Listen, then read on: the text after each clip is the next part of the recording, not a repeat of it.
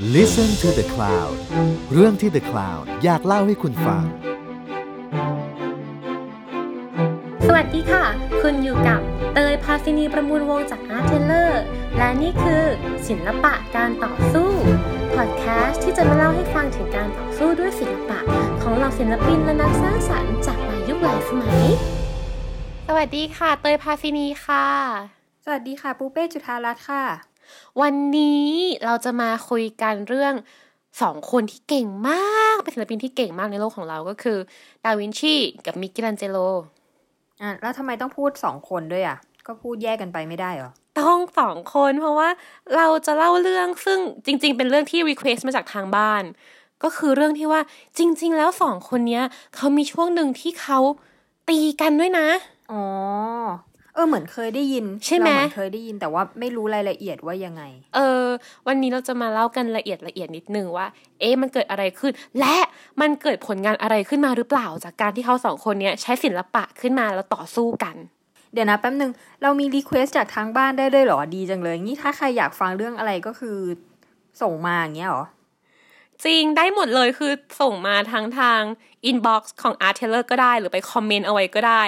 เราก็จะแบบ เฮ้ย ดีอะไรอย่างนี้ แล้วก็จะเอามาเล่าอ๋อโอเคตาม Request ได้เสมอ Request ได้เสมอนะจริงโอเค เรื่องของเราก็อยู่ที่คนฟังด้วยเนอะๆมากอะแล้วเรางั้นเรากลับมาเรื่องนี้ อะถามปูเป้ก่อน ปูเป้รู้จักงานอะไรของลีโอนาร์โด ดาวินชี หรือว่ามิเคลันเจโล บูโอนาร์โรตีหรือเปล่าเอ่อดาวินชีก็โมนาลิซาไง แน่ ๆ ดังสุด อ่าโมนาลิแล้วก็ซาใช่ใช่ใช่ The Last Supper เออ เอาจริงๆสองภาพเนี้ยเราก็จะมีการ mention ถึงในเรื่องเหมือนกัน เพราะว่ามันก็จะเป็นช่วงช่วงที่เกิดเรื่องที่เขาทะเลาะกันจริงจังอะ่ะ มันจะเป็นช่วงที่อามดาวินชีเพิ่งวาดโมนาลิซาเสร็จ โอเค แล้วอีกคนหนึ่งมิเกลันเจโลจ้ะ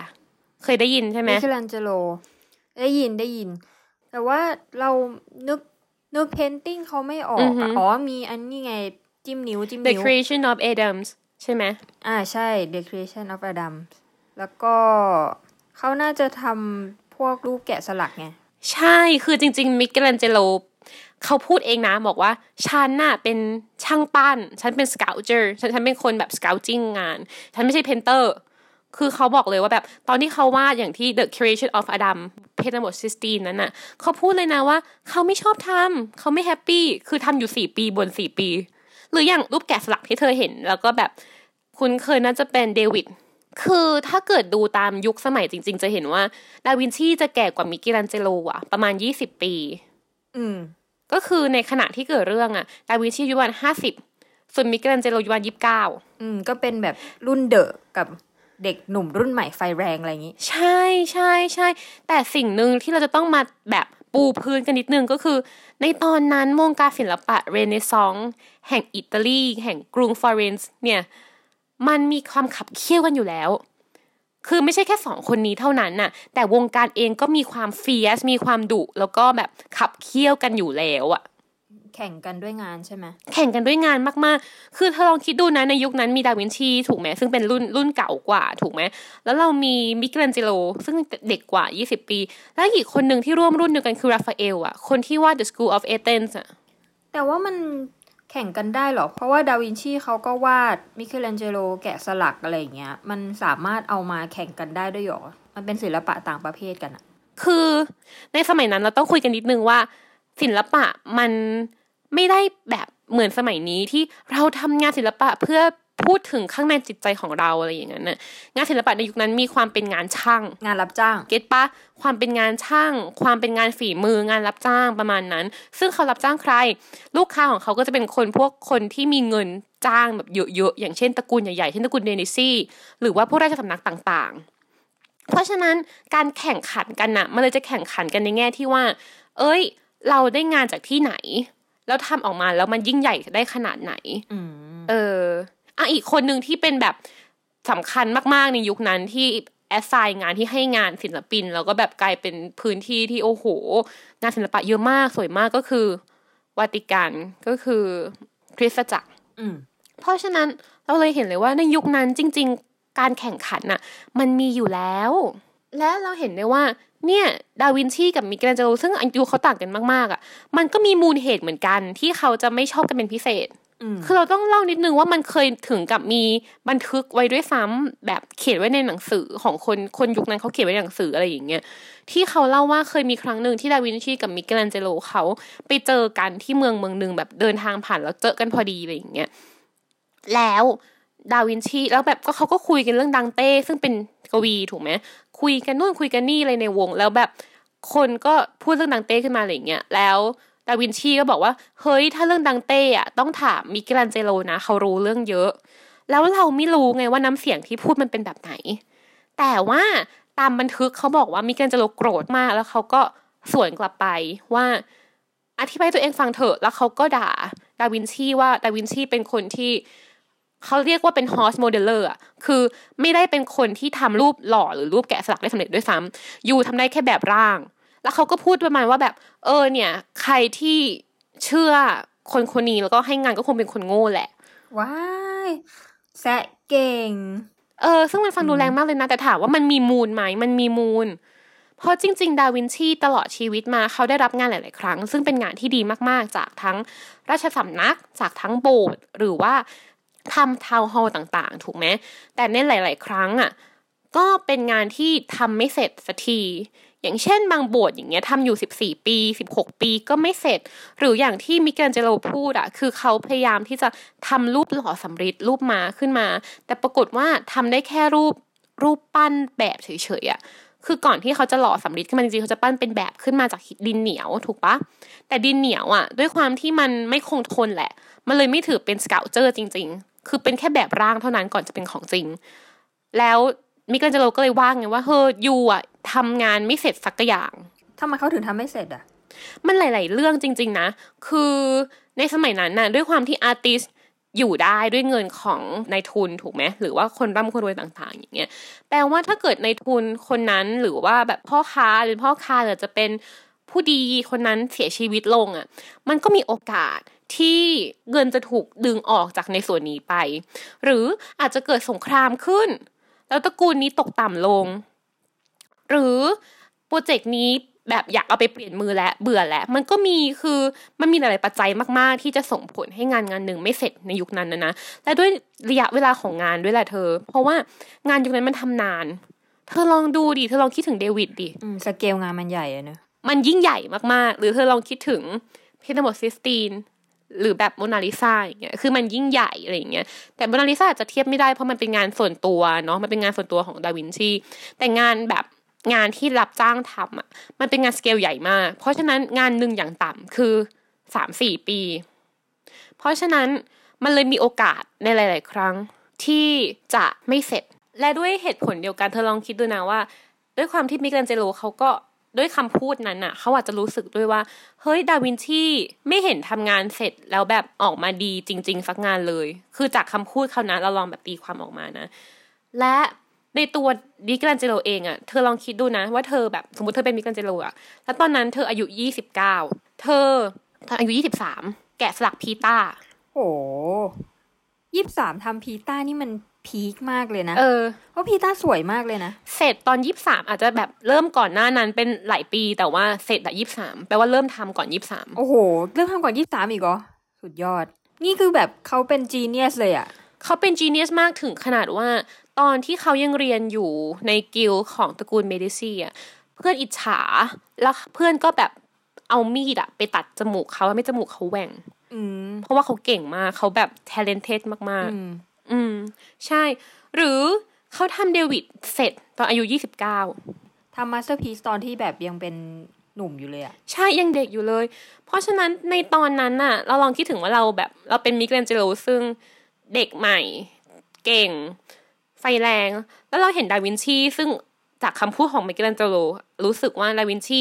ทำอะไรก็ไม่เสร็จสักอย่าง เราเลยรู้สึกว่ามันเลยเป็นข้อที่ เป็นข้อที่ทำให้ทั้งสองคนนี้ไม่ชอบกันได้อะดาวินชีก็คงแบบว่า แหมเด็กนี่ไฟแรงมาจากไหนอะไรอย่างงี้ปะหมั่นไส้คิดเหมือนกันก็คือแบบแหมเด็กจังเลยอะไรอย่างเงี้ยและอีกอย่างหนึ่งคือ นิสัยทั้งสองคนนี้ต่างกันมาก อย่างถ้าเกิดเธอเคยอ่าน หรือเธอเคยดู Da Vinci Code เขาจะพูด mention ว่าแบบเออดาวินชีเป็นคนฉลาด เก่งทุกเรื่อง ใช่ไหมแบบเก่งทางวิศวกรรม เก่งทาง anatomy เก่งทางศิลปะ เก่งทางคณิตศาสตร์อะไรอย่างเงี้ย และเป็นคนรู้รอบและชอบจัดปาร์ตี้สนุกเป็นคนสนุก คุยสนุกจัดปาร์ตี้เก่งเพื่อนเยอะอะไรอย่างเงี้ยแต่งตัวดีอะไรอย่างเงี้ยแต่ในขณะเดียวกันน่ะมิเกลแองเจโลค่อนข้างเป็นคนเก็บตัวทำแต่งานอืมนิสัยเขาจะค่อนข้างต่างกันมากเราเลยรู้สึกว่า ก็เป็นเหตุผลได้แหละ แล้วก็แบบเราเห็นเหตุผลแหละที่เขาสองคนจะค่อนข้างไม่ชอบกันในยุคนั้น เราไม่ได้แค่เมาส์แบบไม่มีมูลใช่ไหมเขาไม่ชอบกันจริง ๆ ใช่ไหมมันมีบอกใช่ปะ ใช่มันมีมูลทั้งมูลจากบันทึกต่างๆ แล้วก็ประเด็นเรื่องสิ่งต่อไปนี้แหละที่เราจะเล่าให้ฟังอืมก็คือการวาดภาพที่ Palazzo Vecchio ซึ่งเป็น town hall ของเมืองฟลอเรนซ์ตอนนั้นอย่างที่เล่าไปว่าเหตุการณ์นี้เกิดขึ้นตอนที่ดาวินชีอายุ 50 ส่วนมิเกลแองเจโลอายุ 29 ตอนนั้นที่เมืองฟลอเรนซ์อยู่ที่อยู่อิตาลีอะเนาะมี town hall ชื่อว่า Palazzo Vecchio ซึ่ง town hall อันเนี้ย เขาพยายามที่จะหา artist อะมา paint มาวาดบนผนังมาตกแต่งผนังให้เป็นแบบภาพสวยๆอะไรอย่างเงี้ย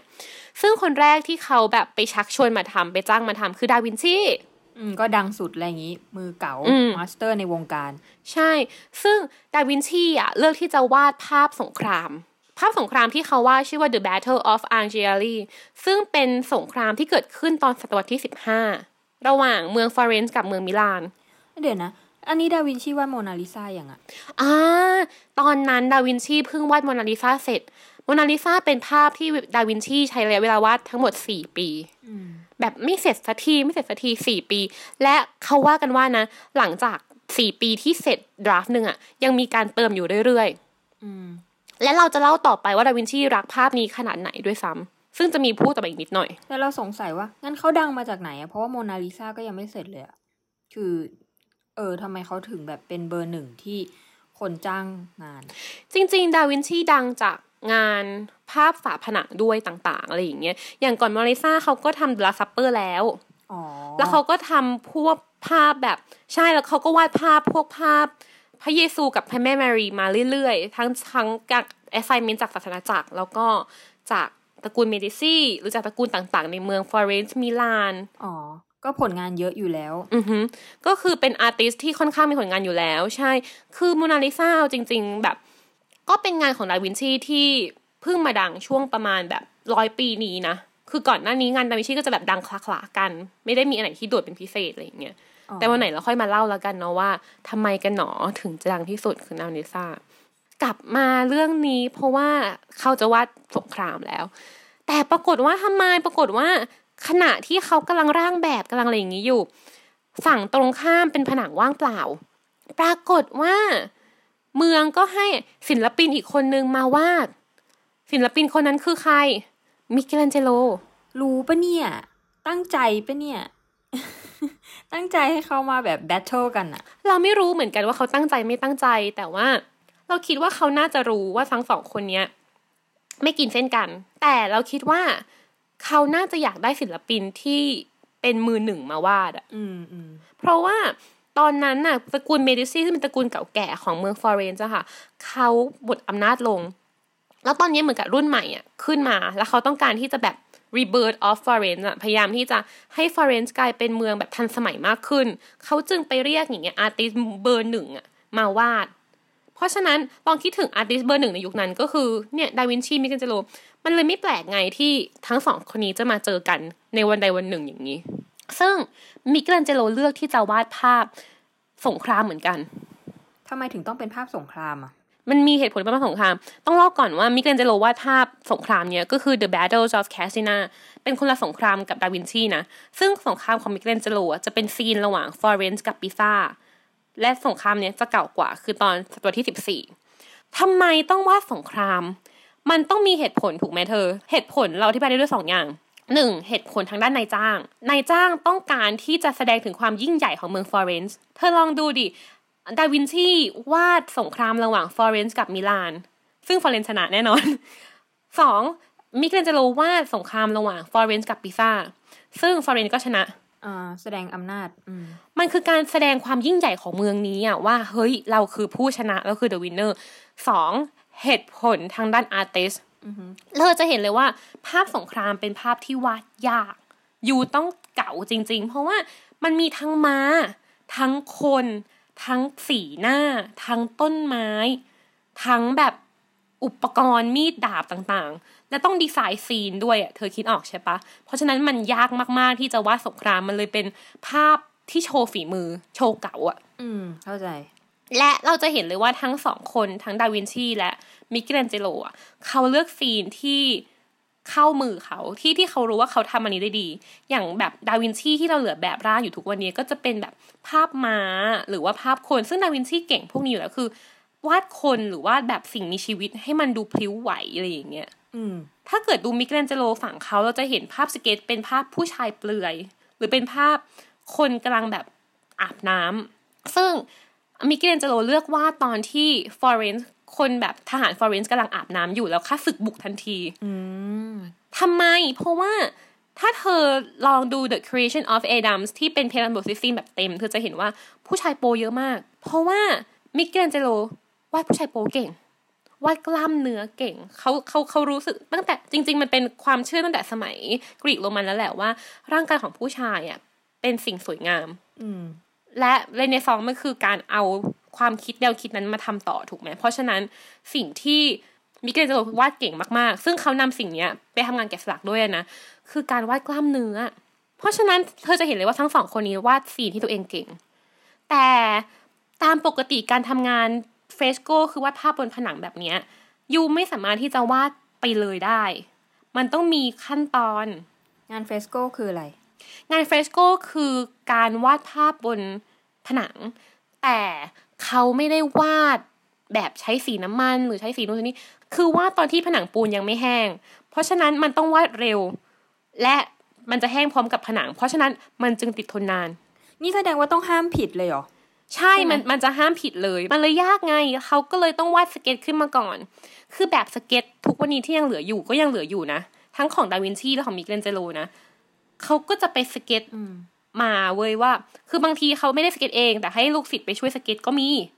เขาก็จะไปดูว่าเฮ้ยสีหน้าคนเป็นยังไงบ้าง แปลว่าตอนนั้นน่ะ พวกลูกศิษย์ลูกหาหรือ artist อย่างเงี้ยก็ต้องไปแบบนั่ง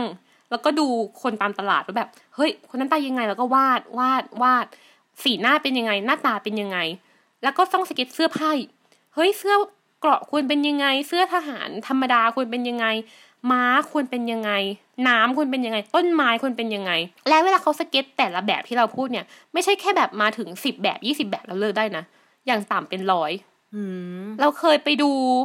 งานจัดแสดงภาพสเก็ตของมิเกล a นเจโลกับดาวินชีที่ญี่ปุ่น โอ้โห คือเขาสเก็ตช์เยอะจริง ๆ แบบนั้นจริง ๆ และแต่ละอันน่าสนใจมาก เพราะว่าเขาจะ depict หรือว่าเก็บสีหน้าที่แตกต่างกันได้เยอะมากๆอะในแต่ละสเก็ตช์ที่เขาได้มาแต่ละครั้ง ซึ่งเขาจะเอาทุกอย่างที่เขาเก็บมานี่แหละมารวมกันเอาไปในภาพใช้เดียวในงาน ใช่ใช่ใช่พอสเก็ตช์พวกเนี้ยรายละเอียดต่างๆ มาได้แล้วอะเขาจะเริ่มเอาพวกสเก็ตช์พวกเนี้ยเอามาวาดเป็น scene แหละว่าตัวเองอยากได้ scene แบบไหน ใครอยู่ตรงไหน ใช่ ใครทำอะไรอยู่ตรงไหน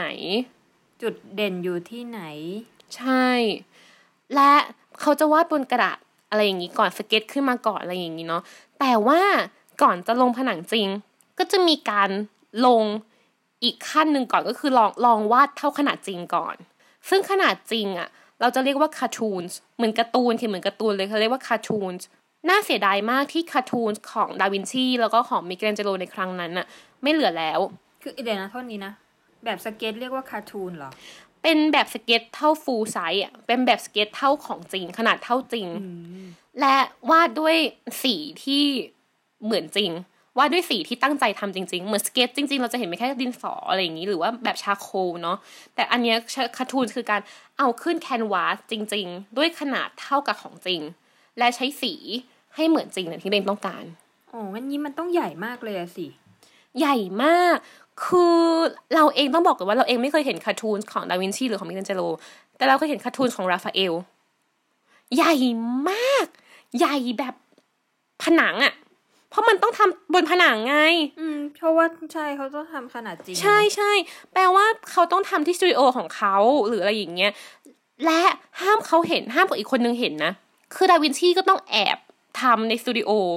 ลูกศิษย์ของมิเกลันเจโลก็แบบเดินผ่านก็แบบเริ่มเขม่นแล้วก็ไม่ได้แล้วอะไรอย่างเงี้ยมิกลันเจโลก็จะต้องแบบไปทำที่ของตัวเอง แล้วก็แบบระวังไม่ให้อีกคนนึงเห็น เฮ้ยเธอ เธออย่าขำไปมีประเด็นนี้จริง ๆ นะ คือราฟาเอลจะราฟาเอลได้ปะราฟาเอล The School of Athens อะอ่าฮะราฟาเอลกับมิเกลันเจโลก็ไม่ค่อยถูกกันเท่าไหร่คือ เขาบอกว่าราฟาเอลชอบมิเกลันเจโลแบบชื่นชมอะแต่มันก็มีความขับเคี่ยวคิดถูกไหม แล้วมันเคยมีด้วยนะว่าแบบราฟาเอลส่งลูกศิษย์มาแอบสืบอะว่าคาร์ตูนของมิเกลันเจโลเป็นยังไง อีกงานหนึ่งนะไม่ใช่งานนี้มิเกลันเจโลก็แบบไม่ happy อะไรอย่างเงี้ยแต่นั่นแหละนี่คืออีกงานหนึ่งแต่เราเล่าเพราะเราจะบอกว่า เฮ้ยมันมีเรื่องอย่างเงี้ยมันมีจริงอ่าสมัยนี้ก็มีแหมแอบดูงานอะไรอย่างเงี้ยๆเออ หรือแบบลอกไอเดียหน่อยหรือแบบอาจจะไม่ได้ลอกไอเดียหรอกแต่แบบว่า ขอดูหน่อยทำอะไรอะวายก็นั่นแหละ แต่ว่าเขาก็แบบไม่ค่อยอยากทำกันเท่าไหร่อะไรอย่างเงี้ยเอาจริง ๆ แล้วอะนะก็ไม่ดีหรอกเนาะ และเราเพิ่งบอกไปว่าน่าเสียดายที่มันไม่เหลือแล้วอี cartoons เนี่ยถูกไหมคือดาวินชีอะเราไม่แน่ใจแต่ของมิก e ล a เจโลอะเขาถูกทำลายอย่างที่เราบอกว่ามันเป็นวงการที่แบบ fierce fierce ค่ะ มันถูกทำลายโดยศัตรูอีกคนหนึ่งของมิก e ล a เจโล คือเห็นแล้วแบบแหมหมันไส้ทำลายเลย อ๋ออุ๊ย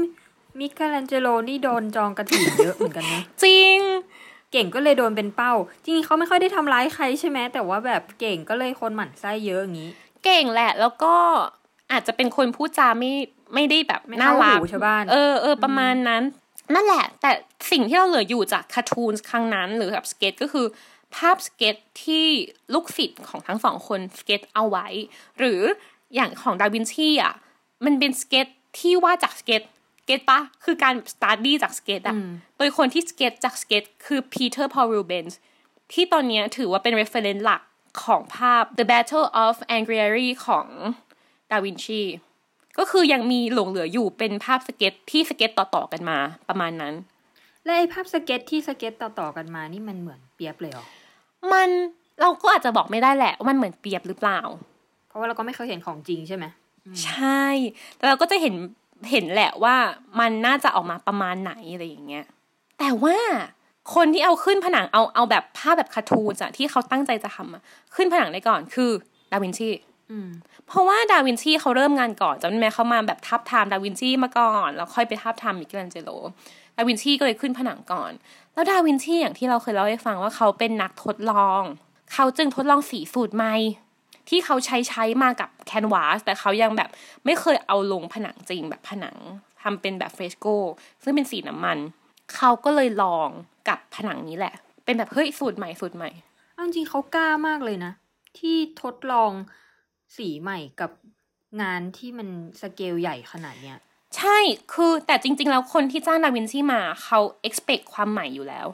คือคนไหนก็ตามที่เขาจ้างดาวินชีอะเขารู้แล้วว่าคนนี้เป็นคนมีหัวคิด เป็นคนมีแบบจินตนาการเป็นคนนักทดลองอะ เพราะว่าครั้งนี้ไม่ใช่ครั้งแรกที่ดาวินชีทดลอง ดาวินชีเคยทดลองกับภาพที่เธอ mention ถึงเลยคือ The Last Supper เขาทดลองใช้สีสูตรใหม่เหมือนกันกับ Last Supper และจนถึงทุกวันนี้นะ The Last Supper สีแตก คือแห้งแล้วแตกแตกแบบลาวอะทุกวันนี้เขาเลยต้องจำกัดคนเข้าไปดูไงอืมเพราะว่ายิ่งแบบ เราหายใจอย่างเงี้ยมันจะคาร์บอนไดออกไซด์ถูกปะแล้วสีมันเกิดออกซิเดชันได้เขาเลยกลัวว่ามันจะยิ่งแตกมันจะยิ่งพัง แล้วจริง ๆ ภาพ Last Supper เป็นภาพที่ต้องบูรณะเรื่อยๆ เพราะคุณภาพสีไม่ดี เพราะฉะนั้นพอมาถึงงานนี้ซึ่งสเกลใหญ่แบบพอๆกันทำไมฉันจะไม่ experiment ฉันก็ต้องทดลองดู ถูกไหมอาจจะ work มากๆก็ได้ หรืออาจจะเจ๊งก็ได้ไง ใช่ และน่าเสียดายว่ามันเจ๊งเออดาวินชีเอาลงผนังแล้วนะเอาขึ้นผนังแล้ว ทำไปได้โซนหนึ่งแล้วปรากฏพอมันแห้งปุ๊บอะข้างบนที่ไม่ค่อยเจอแสงอะปูเป้มันแห้งแล้วเข้มกว่าสีที่ตั้งใจ ส่วนข้างล่างที่เจอแสงอะที่เจอแสงแดดเจออะไรอย่างเงี้ย แห้งแล้วแตก อ๋อ มันแบบสีเข้มสีจางอะไรอย่างงี้ใช่ไหมใช่สูตรมันไม่เสถียรอะไรอย่างเงี้ย มันเลยมีปัญหามากๆแล้วตั้งแต่ตอนนั้นเลยเหรอ ใช่ใช่ใช่พอแห้งปุ๊บเห็นเลยอืมใช่ไวมากไวมากปฏิกิริยาไวมาก ใช่ เพราะฉะนั้น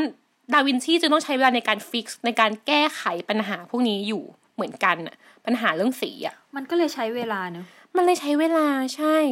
จริง แต่น่าเสียดายที่ตอนนั้นอะคือเรื่องสียังแบบแก้ไม่เสร็จ แล้วคาร์ตูนของมิเกลันเจโลก็คือยังไม่ได้เอาแบบลงผนังเลยอะไรอย่างเงี้ยกลุ่มอำนาจเดิม กลุ่มอำนาจที่มีอำนาจอยู่ตอนเนี้ยก็คือโดนกวาดล้างไปก่อนแล้วกลุ่มเดิม ซึ่งเป็นกลุ่มแบบเมดิซี่อะก็คือขึ้นมามีอำนาจใหม่ ซึ่งเขาก็เลยหยุด งานที่ทางฮอลวันนี้เอาไว้ และด้วยความที่มิเกลแองเจโลเขาแบบรับงานเยอะเขาอะไรอย่างเงี้ย แล้วในดิซี่เขารู้สึกว่าแบบคนนี้คือผู้ต่อต้านหรือเปล่า เพราะเขาเคยทำงานให้กับกลุ่มอีกกลุ่มหนึ่งที่แบบแอนทายกับกลุ่มนี้อะไรเงี้ย ก็เลยต้องขึ้นส่งขึ้นศาลอะไรกัน แล้วก็สุดท้ายก็ไม่ได้ติดคุกหรอก แต่ว่ามันก็แบบเออไม่อยู่แล้วว่าแบบปัญหาเยอะอะไรอย่างเงี้ย ประจวบเหมาะกับตอนนั้นน่ะฝั่งวาติกันเรียก มิเกลแองเจโลไปทำหลุมฝังศพให้กับโป๊ปคือโป๊ปยังไม่ตายนะ แต่ด้วยความที่หลุมฝังศพใช้เวลางานไงก็เลยเออแก่แล้วเรียกไปเรียกไปทำให้หน่อย เหมือนแช่งเลยอะตลกจังมันจริงๆแล้วปกติมากๆเลยเธอที่เราจะสร้างที่เราสิที่คนรวยๆจะสร้างหลุมศพไว้ตั้งแต่ขณะที่เรามีชีวิตอยู่ เพราะมันใช้เวลามากอย่างดังมิเกลันเจโลทำอะเขาต้องเอาหินมาเอง แล้วหิน ตามแบบเมืองฟลอเรนซ์หรือเมืองมิลานหรือเมืองโรมกรุงโรมอย่างเงี้ยมันไม่ได้มีหินที่เขาต้องการ เขาก็ต้องไปเสาะหาตามแบบชนบทอะแล้วลากกลับมาที่เมืองเมืองนั้น แล้วแบบแกะสลักในสตูดิโอ ซึ่งอย่างต่ำจะใช้เวลาอย่างน้อยประมาณสามถึงห้าปี ในการทำสเกลเจอร์หนึ่งอัน หรือการทำหลุมฝังศพหนึ่งหลุม หรืออะอันนี้คือนอกเรื่องนิดนึง แต่ว่าใกล้เคียงกันคือ นครวัดนครธมอะ เขมรเองอย่างอย่างางแบบขอมเองก็มีสิ่งนี้นะ คือ พอขึ้นเป็นกษัตริย์ปุ๊บก็คือเริ่มสร้างหลุมศพเลย เริ่มสร้างแบบปราสาทที่จะแบบไว้ศพเลยอะไรอย่างเงี้ยเป็นเรื่องปกติมาก เพราะว่าเขาถือว่ามันคือ after life อะไรอย่างนี้ด้วย แล้วก็อย่างถ้าวัติกันเขาก็ถือว่าเป็นเป็นกิตยศหลุมศพสวยคือเป็นเกียรติแห่งของคนคนนั้นอะไรอย่างเงี้ยนั่นแหละมันเลยเป็นเหตุผลที่มิเกลเจโรถูกเรียกไปที่กรุงโรมค่ะ ในตอนนั้นพอดีเขาก็เลยแบบ เออ ไปแล้วแล้วก็ไม่ได้ทำทำให้ภาพที่เป็นคาร์ตูนถูกทำลายโดยศัตรูของมิเกลเจโรแล้วก็จึงไม่เคยมีใครเห็นเต็มๆว่าจริงๆมิเกลันเจโลอะเขาตั้งใจจะวาดแบบไหน น่าเสียดายมาก จะร้องไห้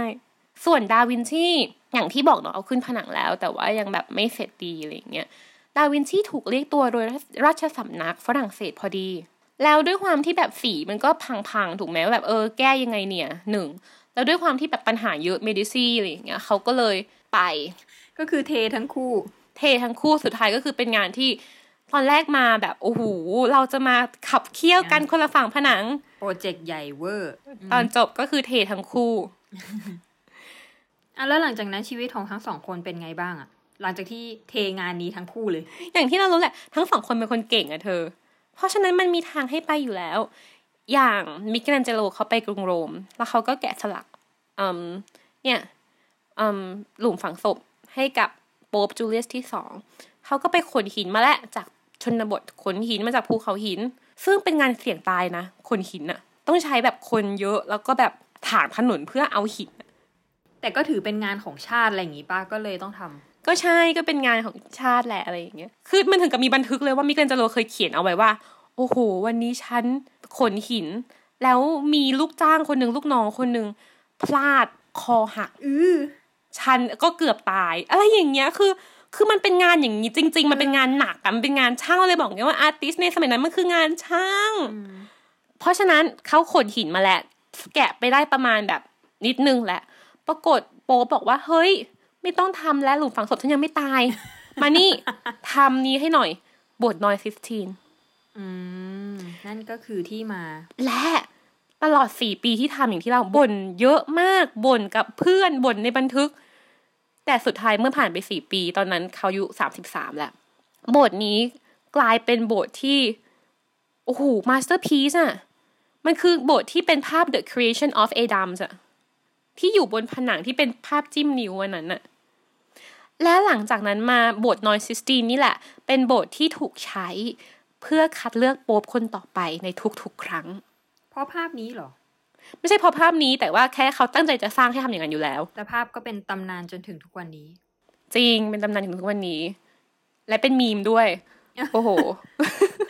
เออจริงส่วนดาวินชีไปอยู่ฝรั่งเศส คือแก่แล้วแหละห้าสิบกว่าแล้วแหละ ไปอยู่ฝรั่งเศสก็เหมือนไปเป็นแบบไปเป็นปูชนียบุคคล ก็คือเขาก็เลี้ยงดู นี่ก็แบบสเก็ตทำนู่นทำนี่ แต่ในช่วงปลายชีวิตที่เขาอยู่ฝรั่งเศสอะก็ไม่ได้สร้างงานอะไรที่แบบ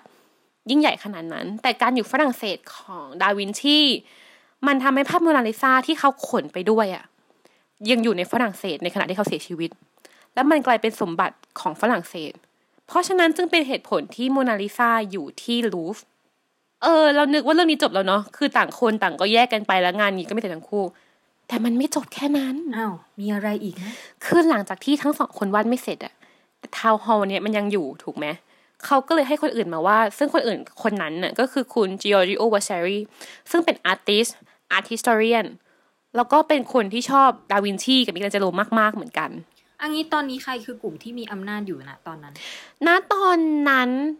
เมดิซีแหละ คือคุณวาซารีก็วาดเป็น battle เหมือนกันว่าเป็นแบบสนามรบเหมือนกัน ก็คือ วาดทั้งแบบผนังของมิเกล a นเจโล แล้วก็วาดทั้งผนังของดาวินชี ซึ่งเขาก็ไม่ได้ based on แบบจากทั้งสองคนหรอกก็คือวาดเองของตัวเองเลยอะไรอย่างเงี้ยเราก็นึกว่า เออ เขาก็คงจะทาสีผนังทับไป แล้วก็วาดไปเลยของดาวินชีที่มันยังแบบมีที่เขาบอกว่ามันยัง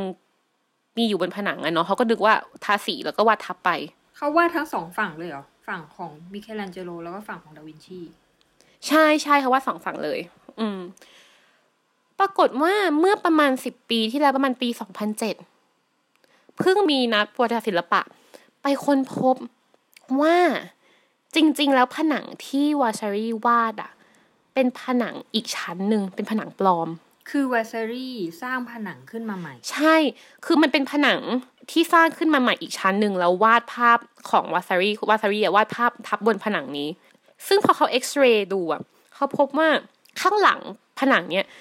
มีภาพวาดอยู่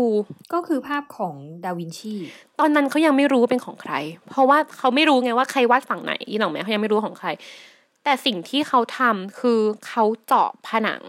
ของวาซารีอะลงไป ในจุดที่เหมือนกับเคยมีแบบพังอยู่แล้วเขาเลยแบบเออเจาะนิดนึงลงไป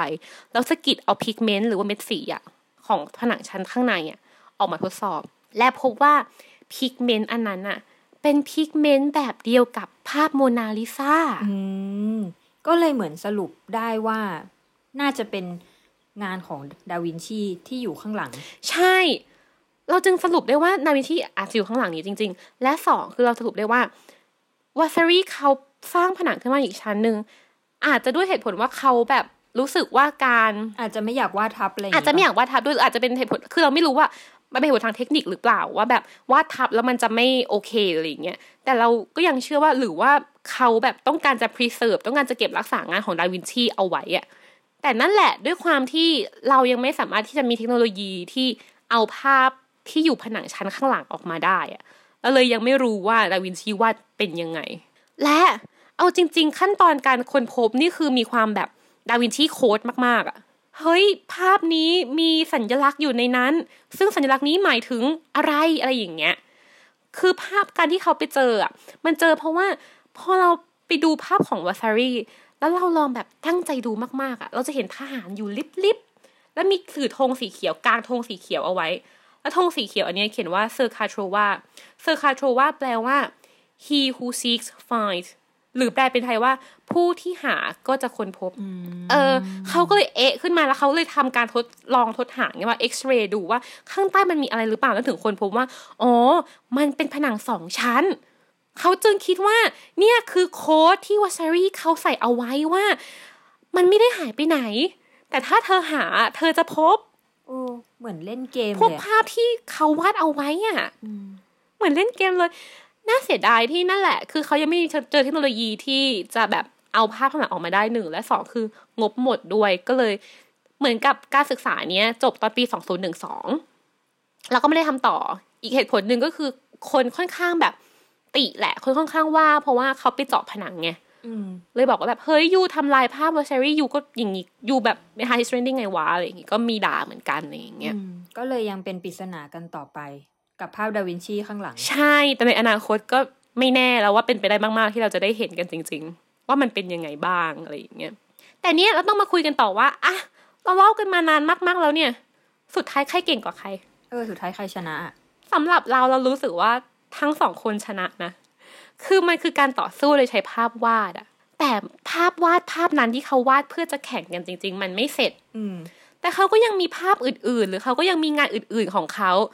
ที่เราจะเอามาพูดถึงได้ และเธอคิดดูดินี่ผ่านมาหลายร้อยปีมาก ๆแล้วว่าสี่ห้าร้อยปีแล้วว่างานของเขาทั้งสองคนยังเป็นงานที่ถูกพูดถึง ยังเป็นงานที่ทุกๆคนไปสถานที่นั้นเพื่อดูอะและยังเป็นงานที่ถูก reproduce ถูกทำซ้ำแล้วซ้ำอีก ถูกพูดถึงซ้ำแล้วซ้ำอีกอะทั้งคู่เลยเนอะไม่ว่าจะทั้งเป็นคู่เลยโมนาลิซาหรือว่า The Creation of Adam ใช่ก็เลยรู้สึกว่า เนี่ย เวลาเท่านั้นแหละที่จะบอกเราได้ว่าใครชนะ และเนี่ยมันผ่านมานานมากๆจนเรารู้แล้วอะว่า สุดท้ายทั้งสองคนชนะ และที่สำคัญคือ ผู้ชมชนะ เพราะว่าฉันได้ดูงานดีจบสวย แต่เขาก็ยังไม่ถูกกันต่อไปๆเออ แต่เขาก็แยกกันไปแหละอะไรอย่างเงี้ยแล้วเรารู้สึกว่าถึงเขาจะไม่ถูกกัน แต่เขาทั้งสองคนก็น่าจะมีความชื่นชมซึ่งกันและกันนะอืมอืมเพราะทั้งสองคนก็เก่งมาก ๆ จริง ๆ เราแบบ ภาพทั้งหมด ที่ยังเหลืออยู่พวกภาพสเก็ตต่างๆ หรือว่าเนี่ยเรื่องของการศึกษาอันเนี้ยเดี๋ยวเราจะเอาไปแปะเอาไว้ที่เพจ Art t a i l o r ซึ่งเราจะแปะลิงก์เอาไว้ด้วย ว่าแบบคลิกไปในลิงก์นี้นะ ที่เพจ The Cloud ถ้าเกิดว่าอยากลองดูว่าเอ๊ะ มันเป็นยังไง หรือเฮ้ยมันจะสวยขนาดไหน แต่ละภาพที่เราพูดถึงเป็นภาพอะไรบ้าง ใช่ก็คือเชิญชวนให้ไปดู เพราะมันสวยจริง ๆ ขนาดแค่สเก็ตยังสวยจริง ๆ เลย นี่ก็คือเรื่องราวการตีกันของสองศิลปินชื่อดังนะคะ ใช่ค่ะ วันนี้ก็ขอบคุณสำหรับทุกๆ คนที่อยู่กันจนถึงตอนนี้ลาไปก่อน มีอะไรก็ request มาได้นะ จริง มีอะไร DM กันมาได้ก็ วันนี้ลาไปก่อน เตยพาซินีจากอาร์เทเลอร์นะคะ ปูเป้จุธารัตน์ค่ะ สวัสดีค่ะ สวัสดีค่ะ ติดตามเรื่องราวดีๆ และรายการอื่นๆจาก The Cloud ได้ที่ readthecloud.co หรือแอปพลิเคชันสำหรับฟังพอดแคสต์ต่างๆ